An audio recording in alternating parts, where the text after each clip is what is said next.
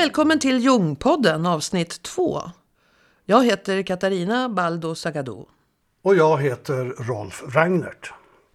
Det är vi som gör den här podden, Sveriges kanske allra smalaste, om livets riktigt stora frågor. I det första poddavsnittet berättade vi om den schweiziske psykologipionjären Carl Gustav Jungs eget liv. Lyssna gärna på det. Idag ska det handla om hur Jung kan hjälpa oss att förstå vad som händer i världen just nu. Alla olika trumpar som plötsligt tar plats. Hur kan det komma sig? Vi får ta det steg för steg. Men vi börjar med en saga.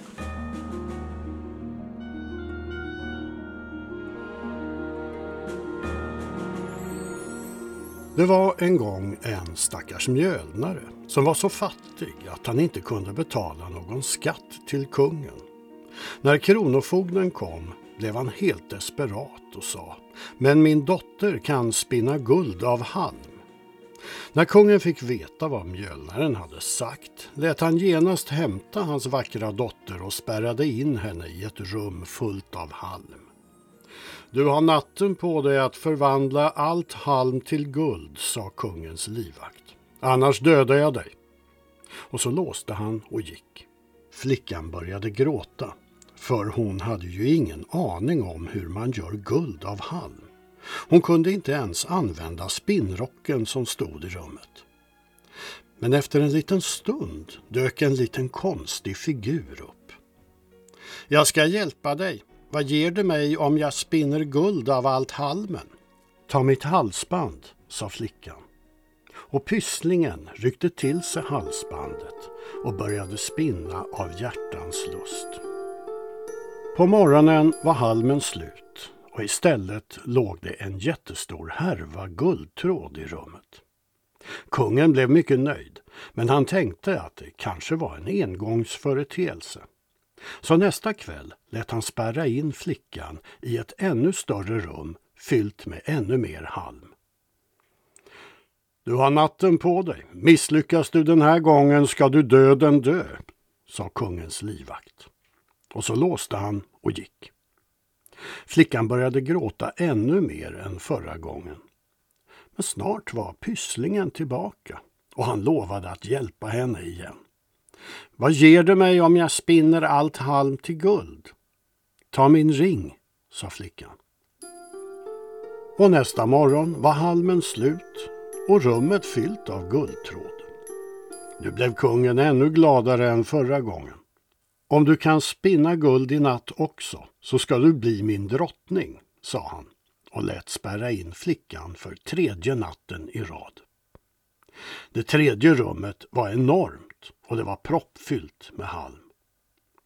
När livvakten hade låst och gått började flickan hulka av gråt inför tanken på att detta kunde vara den sista natten i hennes liv.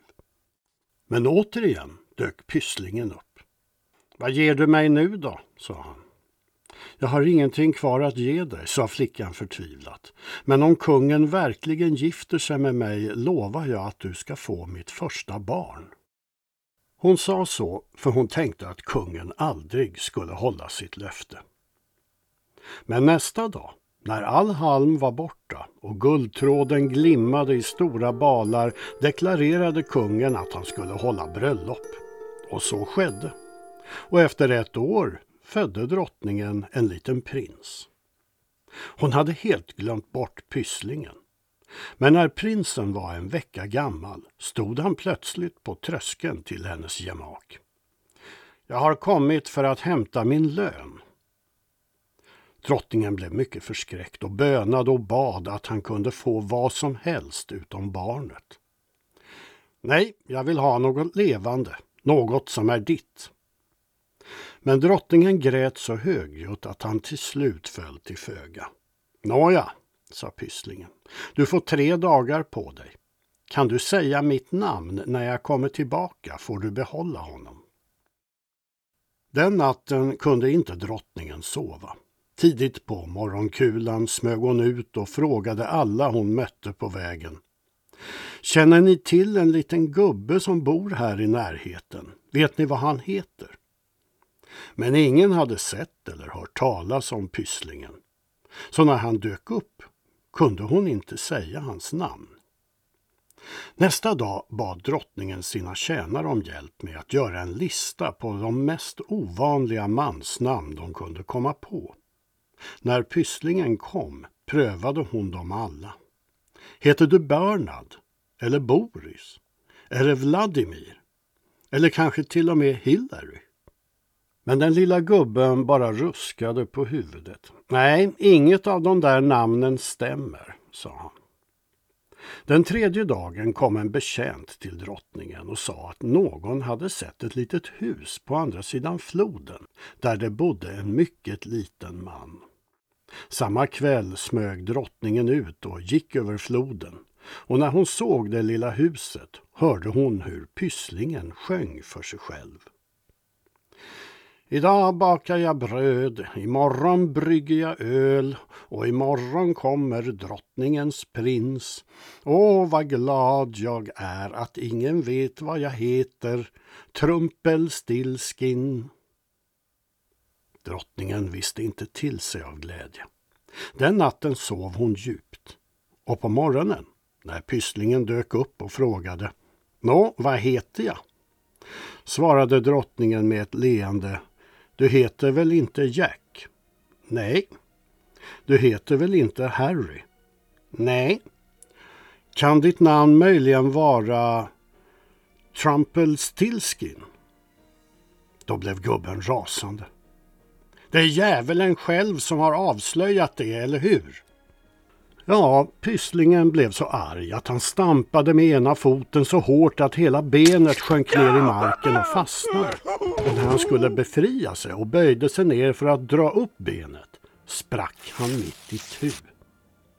Snipp, snapp, snut, så var sagan slut.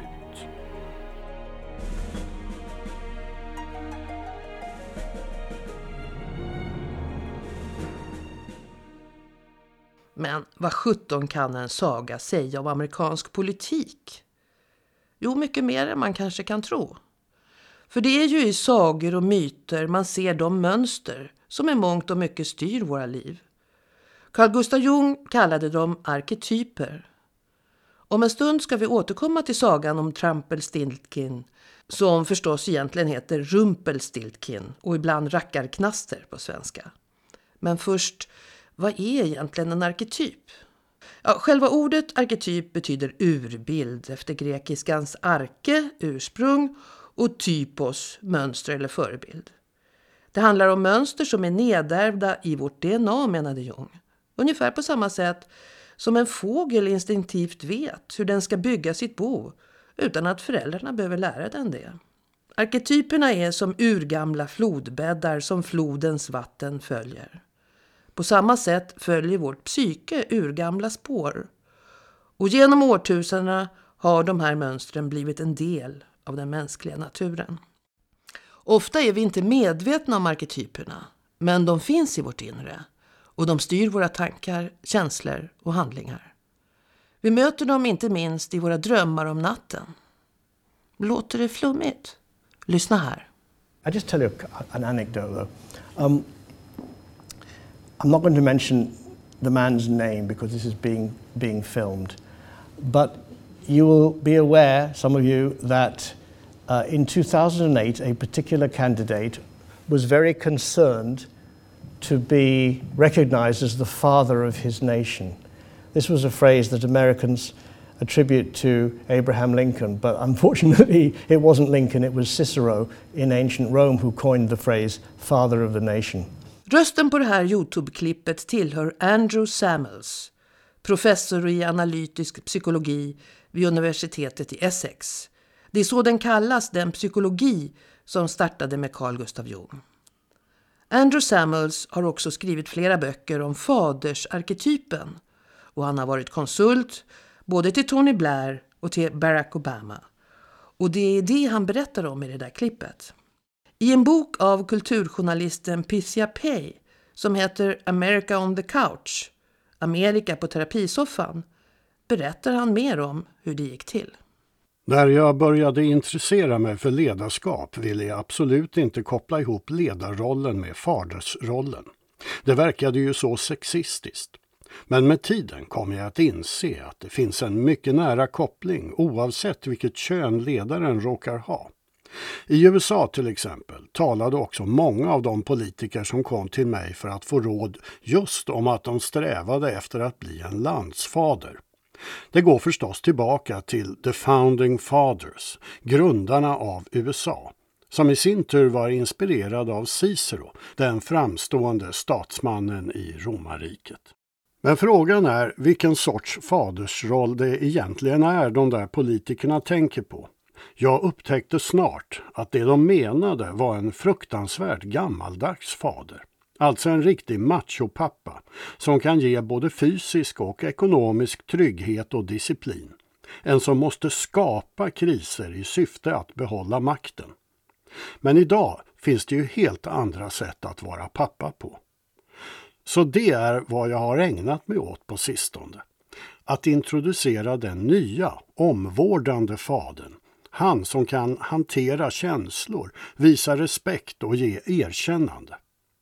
I motsats till den gamla viktorianska fadern som koncentrerade sig på disciplin och konventioner och kristen moral. Dagens samhälle är ju så komplext och splittrat. Det liknar mest en sån där stjärnfamilj med mina barn och dina ungar. Det gör fadersrollen mycket svårare än förr. Precis som i stjärnfamiljen kan en modern ledare inte längre hänvisa till blodsband. Precis som barnet i stjärnfamiljen kan säga du är inte min pappa, kommer vissa i samhället att säga du är inte min president. Men det ger också den moderna ledaren ett fantastiskt tillfälle att använda en helt annan typ av ledarskap. Ett ledarskap som är just inkluderande. Men vi har nog inte sett det än. Politiken ligger efter helt enkelt. Ta bara Tony Blair som verkligen var en varm pappa privat. Men när han kom till jobbet blev han blodtörstig. That is how the Iraqi people live. Leave Saddam in place and the blunt truth is that is how they will continue to be forced to live. Redan när Tony Blair vann sin första jordskredsseger nittonhundranittiosju fanns den jungianska rådgivaren Andrew Samuels där i bakgrunden. Han spelade också en viktig roll i Barack Obamas båda presidentvalskampanjer. Obama visste att han som svart var tvungen att akta sig väldigt noga för att visa vrede. Det skulle skrämma vita väljare och aktivera grundmurade föreställningar om att svarta är primitiva. Å andra sidan fick han inte heller verka för mesig. En president måste ju ha den styrka som krävs för att ta riktigt tuffa beslut, också som överbefälhavare. Både nice guy och tough guy alltså, på en och samma gång. Ingen enkel balansgång. I kampanjledningen skapade man en användbar berättelse som just en sån där inkluderande landsfader, father of the nation. Gärna med koppling till Abraham Lincoln, presidenten som artonhundrasextiotre avskaffade slaveriet. It is a great honor to be here. A place where Lincoln served, was inaugurated and where the nation he saved bid him a last farewell. As we mark the bicentennial of our sixteenth president's birth, I cannot claim to know as much about his life and works as many who are also speaking today. But I can say that I feel a special gratitude to this singular figure who in so many ways made my own story possible. I föredraget som vi hörde en bit ur i början berättade Andrew Samuels att det var genom att googla som Obamas folk hittade just honom. Redan nittonhundranittiofem hade han grundat Psychotherapists and Counselors for Social Responsibility, en organisation som vill sprida psykologiska perspektiv i samhällsdebatten och tvärtom, ta in politiken på analytikerssoffan.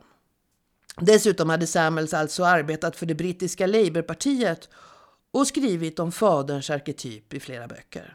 Och det är ingen hemlighet vad det är för ledarskap Andrew Samuels sedan många år reser jorden runt och propagerar för.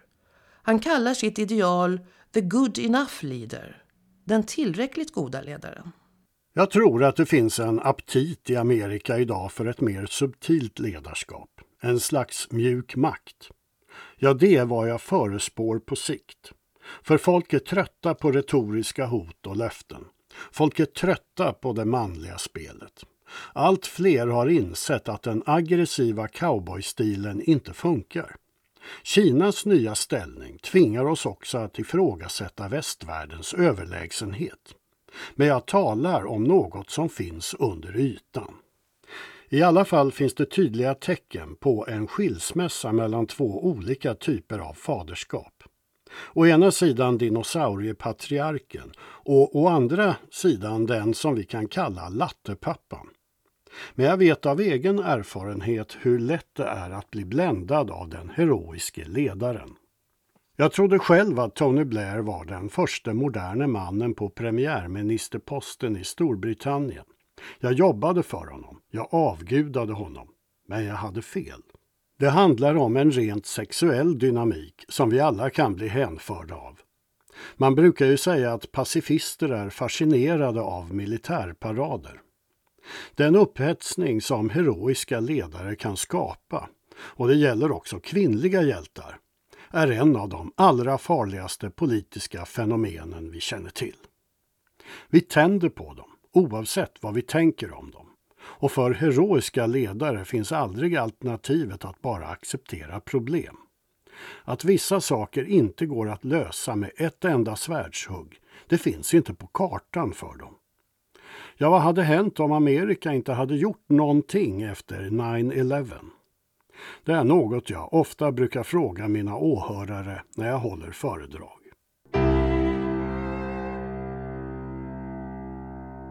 Ja, vad hade hänt om U S A inte hade angripit Afghanistan? Inte störtat Saddam Hussein? Vi kan förstås bara spekulera. Och den person som vann presidentvalet nu senast är ju verkligen ingen lattepappa. I gotta use some Tic Tacs just in case I start kissing her. You know, I'm automatically attracted to beautiful. I just start kissing them. It's like a magnet. I just kiss.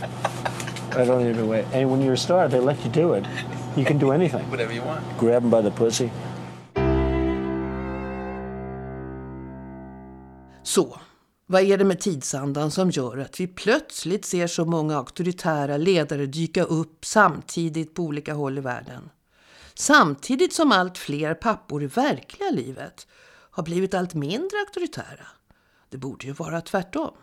Jag ringde upp den amerikanska psykiatern Leonard Cruz, som jobbar som jungiansk terapeut i Asheville i North Carolina. Han är också chefredaktör för mediehuset Chiron Publications, som i höstas gav ut en bok om trumpismen. A Clear and Present Danger, Narcissism in the Era of Donald Trump. Narcissism i Donald Trumps tid. Det är i den boken som han själv berättar sagan om pysslingen som kunde spinna guld. Is this, is this Katarina? Yes, this is this Doctor Cruz? It is. Yes. I'm so sorry that I was tending to a flood while I should have been on the phone with you. Leonard Cruz har just fixat en översvämning från diskmaskinen på sitt kontor när vi rings. Vi gör det via Skype, så ljudet är inte perfekt i originalfilen. Men Roffe läste in hans ord på svenska. Jag börjar med att fråga honom direkt. Hur kan vi förstå den växande längtan efter starka ledare som vi ser idag? Han pekar på två faktorer. That we've really suffered quite a few um, injuries to our self-esteem as a nation, at least for America, with the arrival of, of uh, nine eleven and the following. För det första, de injuries. Alltså de skador mot vår självkänsla som vi i västvärlden har lidit under de senaste decennierna. Både på individuell och på kollektiv nivå. nine eleven, de följande krigen, Vietnamkriget, terrorismen. Och för det andra, mötet med den andre. Vi och dem-tänkandet. Hur vi alla har en tendens att projicera våra egna tillkortakommanden på just den andre. Och se den andre som en skurk. Alla flyktingar som kommit har väckt de här tendenserna. Man hoppas att de starka ledarna ska lösa det här. Frågan är, så hur kan vi läka de där skadorna? Well, I think that would be a very easy um, idea to embrace, that rather than trying to find some remedy for our own wounds. Jag tycker att det är lätt att omfamna tanken att det finns andra sätt att söka läkning för våra sår än genom att peka finger på någon annan och uppfatta dem som fienden och lita på att en stark ledare ska lösa det hela. I vårt land, U S A, finns det en stor och växande del av befolkningen som uppfattar att det vi är med om är födelsen av en fascistisk regim som märkligt nog har blivit vald i laga ordning. Även om vissa känner sig trygga med tanken på att den starka ledaren ska lösa problemen. Men när man gör så blir man kvar på en i viss mening barnslig nivå, där vi förväntar oss att en stark föräldrafigur gör det psykologiska arbete som vi borde göra själva. Så jag tycker det bästa svaret på din fråga alltid kommer att vara: ja, det bästa är om vi kan handskas själva med vår sårbarhet, och ännu viktigare, att vi blir medvetna om hur vi projicerar vår egen skugga på andra, så att vi kan ta tillbaka våra projektioner, ta ansvar för dem och arbeta igenom dem istället för att ta till våld. Hur gör man då det? Ja, för vi talar ju om sånt som är omedvetet. Aspekter av oss själva som vi inte ens vet att vi har. So how can we, how can we find these aspects that are hidden within us? I think what I would point to is really a two-fold process by which we can do that, and it. Jag vill ta upp två dimensioner. Å ena sidan våra egna personliga trauman. Ja, det behöver inte ens vara trauman. Det kan vara så enkelt som att vissa aspekter av vårt själv inte blev bekräftat på lämpligt sätt. Så vi tog avstånd från det förnekade, tvingade ner det i det omedvetna. Vi har alla sådana sidor. Men en av Jungs stora upptäckter var ju att vi inte bara har ett personligt omedvetet. Vi har också ärvt något från vår kultur som vi alla har gemensamt. Och det vet vi därför att vi kan se bevis på det i drömmar och mytologiska sagor. Där finns symboler som är häpnadsväckande lika i olika kulturer och olika historiska epoker. Så din fråga kan besvaras på två olika plan. Dels hur vi kan läka de sår vi har fått i vår personliga historia. Dels hur vi kan göra detsamma på en kollektiv nivå. När det gäller det personliga har vi ett stort utbud av olika terapier. I den jungianska terapin lägger man just märke till sina drömmar. Och som Jung uppmanade oss, leker med dem, använder aktiva imaginationer, processar dem. Men det viktigaste av allt är nog att inse att vi har ett omedvetet. Det är det första viktiga steget. Att ha respekt för att vi är styrda av krafter som vi inte känner till.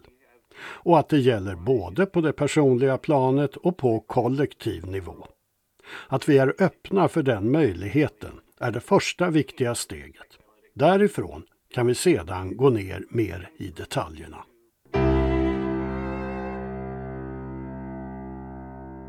Och amerikanerna, menar Leonard Cruz, har ett alldeles speciellt tema i sitt kollektivt omedvetna som man skulle kunna beskriva som en svårighet att hantera gränser. Vissa kallar det imperialism. We saw ourselves as people who were from the very inception sort of throwing off the burdens of a of an oppressive king in yes, England. Yes. And then as you watch the nation move across in its westward expansion, I think one of the things that America has had to deal with that we were not prepared for is, after a hundred years of expanding to fill up the entire continent, mm. we've I, we ran out of space. And I think some people who claim that America is kind of an imperialist nation now, mm. one way we might understand that drive is, well, when we ran out, when we ran to the end of the western coast, what then? Well, mm-hmm. we began looking outside our borders to expand our reach. And that's actually part of almost the Christian manifesto that Americans uniquely experience, mm-hmm. which I don't think Europeans who'd had a thousand and two thousand year history they had already reached their borders long ago and mm. matured beyond that. Yes. So. Tror han alltså att stämningarna i U S A hade varit annorlunda idag och president Bush hade reagerat på ett annat sätt efter nine eleven? Med mer plats för sorg och reflektion än för ilska och krig. Immediately after the attack on nine eleven, I recall powerfully the way that the world was so sympathetic to, to America. Så lustigt att du nämner det, Katarina, för jag kommer ihåg hur jag precis efter nine eleven kände så starkt hur hela världen visade medkänsla med Amerika. Det var mycket likt det som hände när Paris drabbades av terroristattacken tjugo fjorton. Människor över hela planeten kände sympati med det franska folket. tjugohundraett blev jag så ledsen. För efter det korta ögonblicket när hela världen såg oss och ville omfamna oss så slutade alltihopa med en krigisk reaktion från vår sida. Och jag menar inte att det inte var nödvändigt, för jag pratar inte om politik nu. Men sättet som det här såret handskades på hade kunnat bli annorlunda om vi hade förstått att det som hände inte var så unikt. Jag menar, det var förstås unikt att se tvillingtornen falla ner, och de tre tusen personer som förlorade sina liv var ett otäckt trauma. Men om man jämför med Rwanda eller Syrien nu, där har ju hundratusentals liv gått till spillo. Men det var unikt för U S A, för inget liknande hade drabbat oss tidigare. Själv kommer jag att tänka på Norge och Jens Stoltenbergs berömda tal från minnesgudstjänsten i Oslo tjugoelva. Det var bara två dagar efter massakern på Utøya. Snart får vi namn och bilder på alla. Då vill omfanget av ondskapen trä fram i all sin gru. Det blir en ny prövelse. Men vi ska klara den också. Mitt i allt det tragiska är jag stolt av att bo i ett land som har maktet att stå uppreist i en kritisk tid. Jag är imponerad över hur mycket värdighet, omsorg och fasthet jag har mött. Vi är ett litet land, men vi är ett stolt folk. Vi har fortsatt rystet över det som traff oss, men vi ger aldrig upp våra värdier. Vårt svar är mer demokrati, mer öppenhet och mer humanitet, men aldrig naivitet. Leonard Cruz jämför med det fantastiska tal som Robert Kennedy höll samma dag som Martin Luther King hade mördats. Så här lät det. I have some very sad news for all of you, and I think uh, sad news for all of our fellow citizens and people who love peace all over the world. And that is that Martin Luther King was shot and was killed tonight in Memphis, Tennessee. Martin Luther King dedicated his life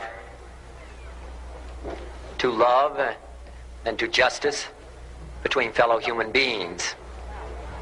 He died in the cause of that effort. In this difficult day, in this difficult time for the United States, it's perhaps well to ask what kind of a nation we are and what direction we want to move in.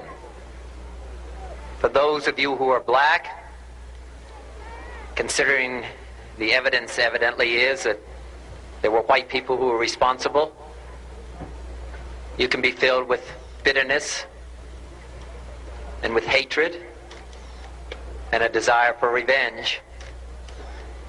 We can move in that direction as a country, in greater polarization, black people amongst blacks and white amongst whites, filled with hatred toward one another. Or we can make an effort, as Martin Luther King did, to understand and to comprehend and replace that violence, that stain of bloodshed that is spread across our land with an effort to understand, compassion, and love. For those of you who are black and are tempted to fill with, be filled with hatred and mistrust of the injustice of such an act against all white people, I would only say that I can also feel in my own heart the same kind of feeling. I had a member of my family killed, but he was killed by a white man. But we have to make an effort in the United States. We have to make an effort to understand, to get beyond or go beyond these rather difficult times. A favorite poem, I, my favorite poet was Aeschylus. And he once wrote,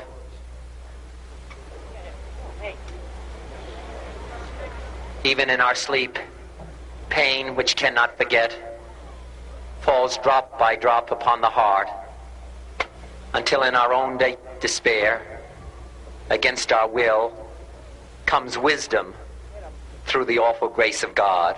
Vi talar alltså om Aeschylus, den äldsta av de grekiska dramatikerna vars verk har bevarats till vår tid, teaterkonstens fader. Född i en liten stad trettio kilometer nordväst om Aten, år femhundratjugofem före Kristus. På svenska skulle dikten kunna låta så här. Inte ens i sömnen kan smärtan glömmas. Droppe efter droppe tränger den in i våra hjärtan. Ända tills vår förtvivlan mot vår egen vilja förvandlas till visdom genom Guds fruktansvärda nåd. Men kanske kan det också finnas något positivt i det som händer nu. Det menar i alla fall en del jungianer. Att så att säga få syn på delar i det kollektivt odmedvetna som Jung talar om ger oss ju också en möjlighet att handskas med det. Se bara på alla reaktioner som den nya regimen i Washington har gett upphov till, säger Leonard Cruz. I, I think it's already becoming apparent. We could speak to the very specific example of, of the current president, but I think it's widely applicable. But let's just use the current experience of this, the election of somebody who seems to be almost an icon for narcissistic traits. Ja, visst är det märkligt att precis som Jung sa så kommer allt som drivs till sin spets att locka fram sin motsats. Så visst, det är en positiv aspekt av vad vi ser hända nu. Men om vi följer Jungs råd, och det som jungiansk terapi framförallt syftar till, är ju att se att det finns ett läge bortom motsatserna. Det handlar om att försöka omfamna båda polerna, att varken stanna vid det överdrivet manliga eller det överdrivet kvinnliga, utan inse att vi alla har båda dessa sidor inom oss. Att varken vara en fanatisk pacifist eller en krigshetsande person. Och det är förstås vad Jung menade när han talade om individuationsprocessen, det arbete vi alla behöver göra i våra egna liv. Och kanske också på ett kollektivt plan. Och kanske, menar Leonard Cruz, är det just vad som händer just nu. Även om vi inte kan se det själva. På samma sätt som fisken inte inser att den simmar i vattnet. Let's suppose that was actually happening culturally for us. Mm. Would we necessarily be able to see it while we're living through it? Perhaps not. Oh, perhaps you not. Know. You're right. Okay. It's kind of like maybe the fish doesn't even realize that he's swimming in water, but, mm. but we, that doesn't mean he isn't swimming. And, and I actually think that I see evidence of this because, for instance, there's some forces that won't allow us to escape. Ja, numera vet vi. Vi har bara en planet att bo på. Vad som händer i Kina eller i U S A påverkar oss alla. Så kanske har vi inget annat val än att samarbeta. Och kanske kommer det trots allt att bli så. Leonard Cruz har ett mycket konkret råd till oss alla. Kan du backa lite och titta närmare på varför du reagerar som du gör på Donald Trump? Vare sig du gillar eller ogillar honom jättemycket. Have you, have you looked into your own self? And what are the qualities that perhaps you don't own in yourself that when he manifests them in such an unembarrassed and un- unashamed way, it, it might repulse you, but remember, that might also be your first clue of what are your um, dormant traits yeah. that you would really, if you're not careful, can come out in the form of an angry lashing out at your child yeah. or your coworker. Ja, vi har ju alla varit väldigt små och svaga varelser och haft väldigt stora hotfulla personer i vår närhet som vi var beroende av. Den som har läst Alice Miller vet vad jag talar om. Hon talar ju om hur den svarta pedagogiken både kan ha lett till att folk i Tyskland kan ha varit skrämda för nazisterna och attraherade av dem. Men om sagan stämmer kommer ju pysslingarna fastna i gropen han gjorde när han blev alldeles rasande. Är det så det kommer att gå? Ja, det tror faktiskt Leonard Cruz. I think we're witnessing that now that he's beginning, now that the president is beginning to be called out by name mm. for lying and making up facts or for being um, really very erratic. Mm. What we're seeing is not that he's incorporating that and settling down. In fact, it's the reverse. Yesterday, he had a press conference in which I couldn't believe he said this. You know, there's a Russian ship along our coast, and he said, well, you know, I could just blow that ship up. And he was talking about a ship that's in international waters. Det är just vad vi ser just nu. Vi måste komma ihåg att en narcissist eller en person med överdriven självbild i grunden är en djupt osäker människa som ofta har ett mindervärdeskomplex. Så många av hans reaktioner är just reaktioner på det. Och jag kan förstå. Om du satte mig i landets högsta ämbete med uppgift att styra det här landet skulle jag absolut säkert känna att jag inte var värd den uppgiften. Men jag skulle veta om det. Och förresten, nog är det fascinerande att det är lättare att peka finger åt hur illa kvinnor påstås bli behandlade i muslimska sammanhang. Men ingen vill se bjälken i sitt eget öga i de kristna samhällena. Hur ser det ut här? Hur behandlas kvinnor hos oss? Vi har verkligen de här tendenserna gemensamt. It's easy to point the finger at how poorly women are allegedly treated in Islam, yeah. um, and yet nobody looks at the log in their own eye if, uh, among the Christian community mm. that have you considered in what way are Christians exercising their faith mm. in ways that are um, disparaging or demeaning of women. Yeah. Um, They do have that quality in common, don't they? Ja, om vi ser begreppet kalifat som ett patriarkalt styre så ja, det är fascinerande hur lika vi är. Men vet du, när vi talar så här är det lätt att bli skrämd. Men i vår bok hade vi turen att få med Clarissa Pinkola Estes, författaren som skrev Kvinnor som slår följe med vargarna, som hon insisterade på skulle vara det sista i boken. Det heter Vi är gjorda för såna här tider. Och jag tycker att det är ett bra budskap att ta till sig för oss alla. Ja, det är sant att det är mycket oroande när vi ser hur I S växer och att något liknande har hänt i U S A och på andra platser. It's, it's not just platitudes and comforting words. What if it's really true that each and one of us was in fact born for this time and that we've been in preparation for this for thousands of years of culture and history, both personal and collective. If that's the case, then I think the question that falls upon all of us is, oh, well then, how then shall I live in times like these that might not only benefit my own individuation, but the culture at large? How might I do less harm as I as I step gently on the earth? And what, what legacy might I leave? I, I thought that was a wonderful and hopeful message that she that she closed the book with.